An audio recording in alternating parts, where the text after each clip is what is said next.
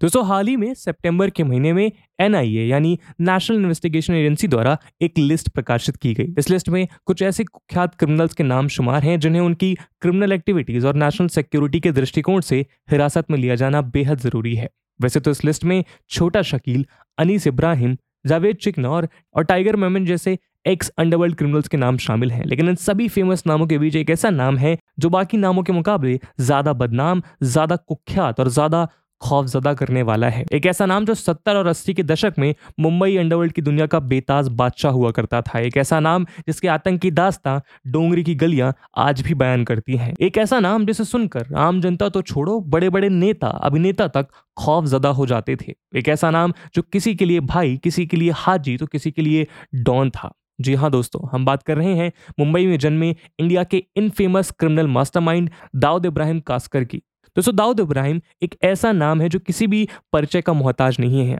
आज आलम यह है कि अपनी क्रिमिनल और इलीगल एक्टिविटीज़ की वजह से दाऊद इब्राहिम भारत ही नहीं, बल्कि साउथ ईस्ट एशिया और अमेरिका जैसे देशों में भी डर और आतंक के जाने माने चेहरों में से एक है। अगर बात की जाए दाऊद की आपराधिक गतिविधियों की तो इनकी जड़ें इतनी गहरी हैं कि extortion murder target killing drug trafficking से लेकर टेररिज्म तक जाती हैं। फिर चाहे बात देश में फैले इलीगल हवाला बिज़नेस की हो या 1993 में मुंबई के अंदर हुए सीरियल बॉम्ब ब्लास्ट की, दाऊद के तार इन सभी आपराधिक गतिविधियों से प्रत्यक्ष या अप्रत्यक्ष रूप से जुड़े नज़र आते हैं। दाऊद के ड्रग्स का व्यापार इतना व्यापक और विशाल है कि आज भी भारत ही नहीं, बल्कि अमेरिका जैसा देश भी इस समस्या का समाधान तलाश रहा है। शायद यही कारण है कि आज भी इस कुख्यात अंडरवर्ल्ड सरगना की तलाश भारतीय जाँच एजेंसीज ही नहीं, बल्कि देश विदेश की अन्य जाँच एजेंसीज भी कर रही हैं। लेकिन आज भी इन सभी जाँच एजेंसियों के सामने सबसे बड़ा सवाल यही है कि आखिर दाऊद है कहाँ, किस हालत में है और क्या दाऊद ज़िंदा भी है या उसकी मौत हो चुकी है? एनआईए की लिस्ट को देखकर तो ऐसा ही प्रतीत होता है कि डोंगरी मुंबई का ये अंडरवर्ल्ड सरगना आज भी ज़िंदा है और शायद पाकिस्तान के किसी कोने में बैठकर अपनी आपराधिक गतिविधियों को जारी रखे हुए है। यही कारण है कि एनआईए ने अपनी इस लिस्ट में दाऊद इब्राहिम के साथ 20 लाख का इनाम रखा है। तो चलिए दोस्तों, आज के इस वीडियो डिस्कशन में हम दाऊद इब्राहिम की क्रिमिनल जर्नी को थोड़ा और करीब से जानने का प्रयास करते हैं, जहाँ हम देखेंगे कि कैसे डोंगरी की गलियों में रहने वाला दाऊद डी कंपनी का डॉन बन गया। कौन सी वो घटनाएँ थी जिन्हें आधार बनाकर दाऊद अपराध, आतंक और दहशत की काली दुनिया का बेताज बादशाह बन गया? और आखिर क्यों इतने सालों की मशक्कत के बावजूद हमारी जाँच एजेंसीज इस ग्लोबल टेररिस्ट को पकड़ने में नाकामयाब रही हैं? लेकिन दोस्तों, आगे बढ़ने से पहले मैं आपको बता दूँ कि इस वीडियो की इंपॉर्टेंस यूपीएससी मेंस के जीएस थ्री के इंटरनल सिक्योरिटी सेक्शन के लिहाज से काफ़ी ज़्यादा है। इसके बारे में हम वीडियो के अंत में और भी बात करेंगे, पर फ़िलहाल के लिए अपने डिस्कशन को हम आगे बढ़ाते हैं।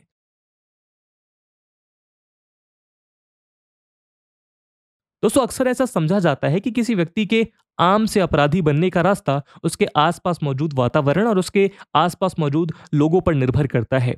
यदि कोई व्यक्ति बचपन से ही अपराधियों और चोर चक्कों के बीच में रहता रहा है तो उसका भी इस प्रकार की गतिविधियों में शामिल होना स्वाभाविक हो जाता है। लेकिन दाऊद की कहानी समाज की इस आम सच्चाई से परे थी। ना तो दाऊद का जन्म किसी आपराधिक प्रवृत्ति वाले परिवार में हुआ था और ना ही उसके आसपास का वातावरण ऐसा था। दाऊद का जन्म 26 दिसंबर 1955 को महाराष्ट्र के खेड़ इलाके में रहने वाले एक कोनकनी मुस्लिम परिवार में हुआ था। दाऊद के पिता इब्राहिम कास्कर मुंबई के आज़ाद मैदान स्थित पुलिस स्टेशन में सीआईडी डिपार्टमेंट के अंदर कांस्टेबल पोस्ट पर थे। वहीं दाऊद की माँ अमीना भी एक आम गृहिणी थी। दाऊद ने अपनी शुरुआती पढ़ाई डोंगरी के अहमद सेलर हाई स्कूल से की, लेकिन जल्द ही उसे यह एहसास हो गया कि उसका जन्म पढ़ लिखकर समाज को रोशन करने के बजाय समाज में अंधेरा और अपना आतंक कायम करने के लिए हुआ है। इसी के चलते दाऊद ने बड़ी अल्प आयु में ही चोरी चकारी और जालसाजी करना शुरू कर दिया। दाऊद के खिलाफ सबसे पहला और बड़ा मुकदमा फोर्थ ऑफ़ दिसंबर 1974 को रजिस्टर हुआ, जब दाऊद ने अपने साथी शेर सिंह और सैयद सुल्तान के साथ मिलकर मुंबई के मेट्रोपॉलिटन बैंक से चार लाख पचहत्तर हज़ार की रॉबरी को अंजाम दिया। इस वक्त दाऊद की उम्र महज 18 वर्ष थी। लेकिन किस्मत का खेल देखिए कि जिस क्राइम ब्रांच की टीम को यह रॉबरी केस सॉल्व करने को दिया गया, दाऊद के पिता इब्राहिम कास्कर भी उसी टीम का हिस्सा थे। जब इब्राहिम साहब को पता चला कि इस एस्टॉनिशिंग रॉबरी के पीछे उनके ही बेटे दाऊद का हाथ है तो मानो उनके पैरों तले ज़मीन खिसक गई। दाऊद के पिता ने उसे समझाने की बहुत कोशिश की कि जुर्म और फरेब की दुनिया का ये रास्ता शुरुआत में चाहे कितना ही आरामदायक और आसान नज़र आता हो, इसका अंत उतना ही दर्दनाक और भयानक होता है। लेकिन दाऊद के सर पर तो मानो रातों रात दुनिया भर की दौलत पाने का फितूर सवार था। पिता की लाख कोशिशों के बावजूद दाऊद ने अपना रास्ता नहीं बदला।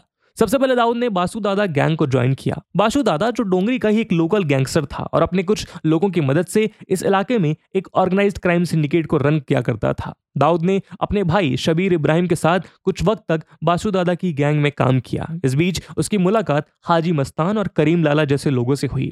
अस्सी के दशक में ये दोनों व्यक्ति मुंबई ऑर्गेनाइज क्राइम सिंडिकेट के सबसे नामी गिरामी चेहरों में से एक थे। यहाँ से दाऊद ने क्रिमिनल एक्टिविटीज़ को सिस्टमैटिक मैनर में एग्जीक्यूट करना सीखा। किस तरह लोकल गैंगस्टर्स को रिक्रूट किया जाता है? किस तरह पुलिस और एरिया के दूसरे इंपॉर्टेंट गवर्नमेंट इंस्टीट्यूट की मदद लेना मुमकिन है? इत्यादि। कुछ साल दाऊद ने हाजी मस्तान और करीम लाला गैंग के साथ काम किया, लेकिन नंबर ऑफ़ डिफरेंसेस के चलते दाऊद ने इन गैंग्स को छोड़कर अपने भाई शबीर के साथ खुद की अपनी गैंग बनाने का फैसला किया। गैंग का नाम रखा डी कंपनी बस फिर क्या था? अपनी खुद की गैंग बनाने के बाद दाऊद का क्रिमिनल ग्राफ ऊपर से ऊपर जाता रहा। Illegal hawala racket drug trafficking illegal arm से लेकर क्रिकेट मैच फिक्सिंग तक दाऊद ने हर वो काम किया जिसकी इजाज़त किसी को नहीं थी। इसी दरमियान लोकल गैंग्स के साथ डी कंपनी के बहुत से डिस्प्यूट्स हुए। इन लोकल गैंग में सबसे बड़ा नाम था लोकल पठान गैंग का। पठान गैंग साउथ मुंबई की सबसे बड़ी गैंग थी, जिसे करीम लाला अपने कुछ साथियों के साथ मिलकर चलाता था। जी हाँ दोस्तों, ये वही करीम लाला है जिसके साथ दाऊद और उसके भाई शबीर ने अपनी इनिशियल क्राइम करियर की शुरुआत करी थी। पावर टसल को लेकर डी कंपनी और पठान्स के बीच लोकल गैंग वॉर शुरू हो गया। एक के बाद एक गैंग मेंबर्स मारे जाने लगे। आलम कुछ यूँ हुआ था कि मानो मुंबई की सड़कें रात के अंधेरे में खून की होली खेल रही हों। इसी बीच 12 फरवरी उन्नीस की रात पठान गैंग के infamous history sheeter Manya Surve ने अपने कुछ साथियों के साथ मिलकर दाऊद के भाई शबीर इब्राहिम की हत्या कर दी। शबीर की मौत के बाद दाऊद ने पठान गैंग को मुंबई से खत्म करने का फैसला कर लिया। उसके इस मकसद को पूरा करने में मुंबई पुलिस के कुछ करप्ट ऑफिसर्स ने उसकी बहुत मदद की। कुछ रिपोर्ट्स की माने तो दाऊद के राइज में लोकल मुंबई पुलिस का बहुत अहम योगदान था। ऐसा नहीं था कि जब दाऊद इब्राहिम मुंबई की गलियों से हज़ारों इलीगल एक्टिविटीज़ को रन कर रहा था तो इसकी भनक किसी को नहीं थी। लेकिन मुंबई पुलिस के कुछ ऐसे करप्ट ऑफिसर्स दाऊद के साथ थे, जो उसे पल पल की अपडेट दिया करते थे। जैसे कि कौन सी चेकपोस्ट पर कितनी पुलिस रहने वाली है? किस समय वो अपने इलीगल आर्म्स या स्मगल्ड गोल्ड को सिटी से अंदर बाहर कर सकता है? पुलिस की हर मूवमेंट का हिसाब दाऊद के पास था। हैरानी की बात तो यह है कि उस समय के कुछ फ़ेमस क्रिमिनल रिपोर्टर्स का ये तक मानना है कि दाऊद की जड़ें मुंबई पुलिस विभाग में इतनी गहरी थी कि उसे पुलिस कमिश्नर से लेकर विभाग के किसी संतरी तक के शौक और पसंद नापसंद के बारे में जानकारी थी। शायद यही वजह है कि 1977 से 1985 के बीच दाऊद के खिलाफ कई अरेस्ट वारंट जारी हुए, लेकिन वो हर बार पुलिस को चकमा देकर फरार हो जाता था। मुंबई पुलिस डिपार्टमेंट के करप्ट ऑफिसर्स के साथ दाऊद की यही मिली भगत पठान गैंग के पतन का कारण बनी। शबीर की मौत के बाद एक एक करके पठान गैंग के मेंबर्स या तो पुलिस एनकाउंटर में मारे गए या पुलिस द्वारा अरेस्ट कर लिए गए। अगर कोई पुलिस की गोली से बच भी जाता तो डी कंपनी के शूटर्स उसे धूड़ के खत्म कर देते। देखते ही देखते कुछ ही समय में साउथ मुंबई से पठान गैंग का सफाया हो गया और एरिया का पूरा कंट्रोल अब डी कंपनी के पास चला गया। जब तक पठान गैंग फ्रेम में थी, डी कंपनी का ज़्यादातर अवैध कारोबार गुजरात मुंबई कोस्टलाइन तक सीमित था, जहाँ वो महँगी वॉचेस या अफ्रीका से लाए हुए सस्ते सोने की स्मगलिंग किया करते थे। वहीं पठान गैंग का कंट्रोल पाकिस्तान से लगने वाली कोस्ट लाइन पर था, जहाँ वो पाकिस्तान के रूट से आने वाली इलीगल आर्म्स, ओपियम, हीरोइन और दूसरे नार्कोटिक ड्रग्स को इंडिया में लाने का काम करते थे। पठान गैंग को वाइप आउट करने के बाद, ये दोनों ही कोस्ट लाइन सीधे सीधे डी कंपनी के कंट्रोल में आ गई और यहाँ से दाऊद इब्राहिम के एक लोकल गैंग माफिया से एक ग्लोबल टेररिस्ट में ट्रांसफॉर्म होने की कहानी शुरू होती है। लेकिन दोस्तों, यहाँ सवाल ये खड़ा होता है कि क्या अगर समय रहते, दाऊद को मुंबई पुलिस द्वारा अरेस्ट कर लिया जाता तो शायद आगे चलकर जुर्म की दुनिया में उसने जिन कारनामों को अंजाम दिया, वो शायद कभी मुमकिन ही नहीं हो पाते। अगर मुंबई पुलिस के उन चंद करप्ट ऑफिसर्स को समय रहते आइडेंटिफाई कर लिया जाता तो शायद आज दाऊद कराची के किसी महल में नहीं, बल्कि मुंबई की किसी जेल में होता। बहरहाल, अफसोस की बात यह है कि ऐसा नहीं हो सका। दो साल 1986 आते आते दाऊद की ताकत उसके चरम पर थी। अब दाऊद कहीं भी, कभी भी और किसी को भी एक फ़ोन के ज़रिए डरा धमका सकता था। यहाँ तक कि अब उसकी इलीगल एक्टिविटीज़ एंटी सोशल से एंटी नेशनल होती जा रही थी। इसी के चलते 1986 में दाऊद के खिलाफ एक नॉन अवेलेबल अरेस्ट वारंट जारी हुआ, जिससे बचने के लिए वो मुंबई से दुबई भाग गया। कुछ चश्मदीदों का कहना है कि जब मुंबई क्राइम ब्रांच की एक टीम दाऊद को पकड़ने के मकसद से उसके ठिकाने पर पहुँची तो उसके चंद मिनटों पहले दाऊद उसी जगह मौजूद था। कमरे की मेज पर रखी चाय अभी भी गर्म थी और आधी जली सिगरेट इस बात का सबूत थी कि फिर एक बार मुंबई अंडरवर्ल्ड का ये मास्टरमाइंड पुलिस को चकमा देने में कामयाब रहा है। कुछ लोगों का यह भी मानना है कि यह आखिरी बार था जब दाऊद इब्राहिम को इंडिया के अंदर ही गिरफ्त में लिया जा सकता था। लेकिन फिर एक बार यह साबित हो गया कि दाऊद की चाल शतरंज के उस घोड़े के समान थी, जो अपने दोस्तों से ढाई कदम आगे रहता है। इसके बाद दाऊद दुबई से ही ऑपरेट करने लगा और अब इंडिया में उसका कारोबार छोटा राजन संभालने लगा। 1991 में लागू हुए एलपीजी रिफॉर्म्स ने जहाँ एक और देश की अर्थव्यवस्था को मज़बूत करने का काम किया तो वहीं दूसरी तरफ़ इन रिफॉर्म्स ने देश में चल रही इलीगल एक्टिविटीज़ से भी देश को निजात दिलाई। एलपीजी रिफॉर्म्स के बाद अब इंडिया एक क्लोज मार्केट से ओपन ग्लोबल मार्केट में तब्दील हो गई थी। एलपीजी रिफॉर्म से पहले जो चाइनीज़ रेडियो या जापानीज टीवी इंडिया में सिर्फ़ इलीगल रूट से ही आती थी या वही चाइनीज़ रेडियो या जापानीज टीवी इंडियन मार्केट में लीगली उपलब्ध थी। फलस्वरूप इन रिफॉर्म्स का असर दाऊद के स्मगलिंग बिजनेसेस पर भी पड़ा और अब उसे पैसों के दूसरे सोर्सेस को तलाशना पड़ा। उसकी यही तलाश उसे पाकिस्तान ले गई, जहाँ उसकी मुलाकात पाकिस्तान के कुछ आईएसआई एजेंट्स और पाकिस्तान से ऑपरेट करने वाले कुछ आतंकी सरगनों से हुई। और यहाँ से शुरुआत हुई एक नए समीकरण की, जिसके तीन सिरे थे। एक इंडिया में पैर जमा चुका दाऊद इब्राहिम कास्कर, दूसरा पाकिस्तान की इंटेलिजेंस एजेंसी आईएसआई, और तीसरे पाकिस्तान से ऑपरेट कर रहे लश्कर ताइबा जैसे आतंकी संगठन। 1993 में हुए मुंबई सीरियल ब्लास्ट इसी नए समीकरण का नतीजा थे।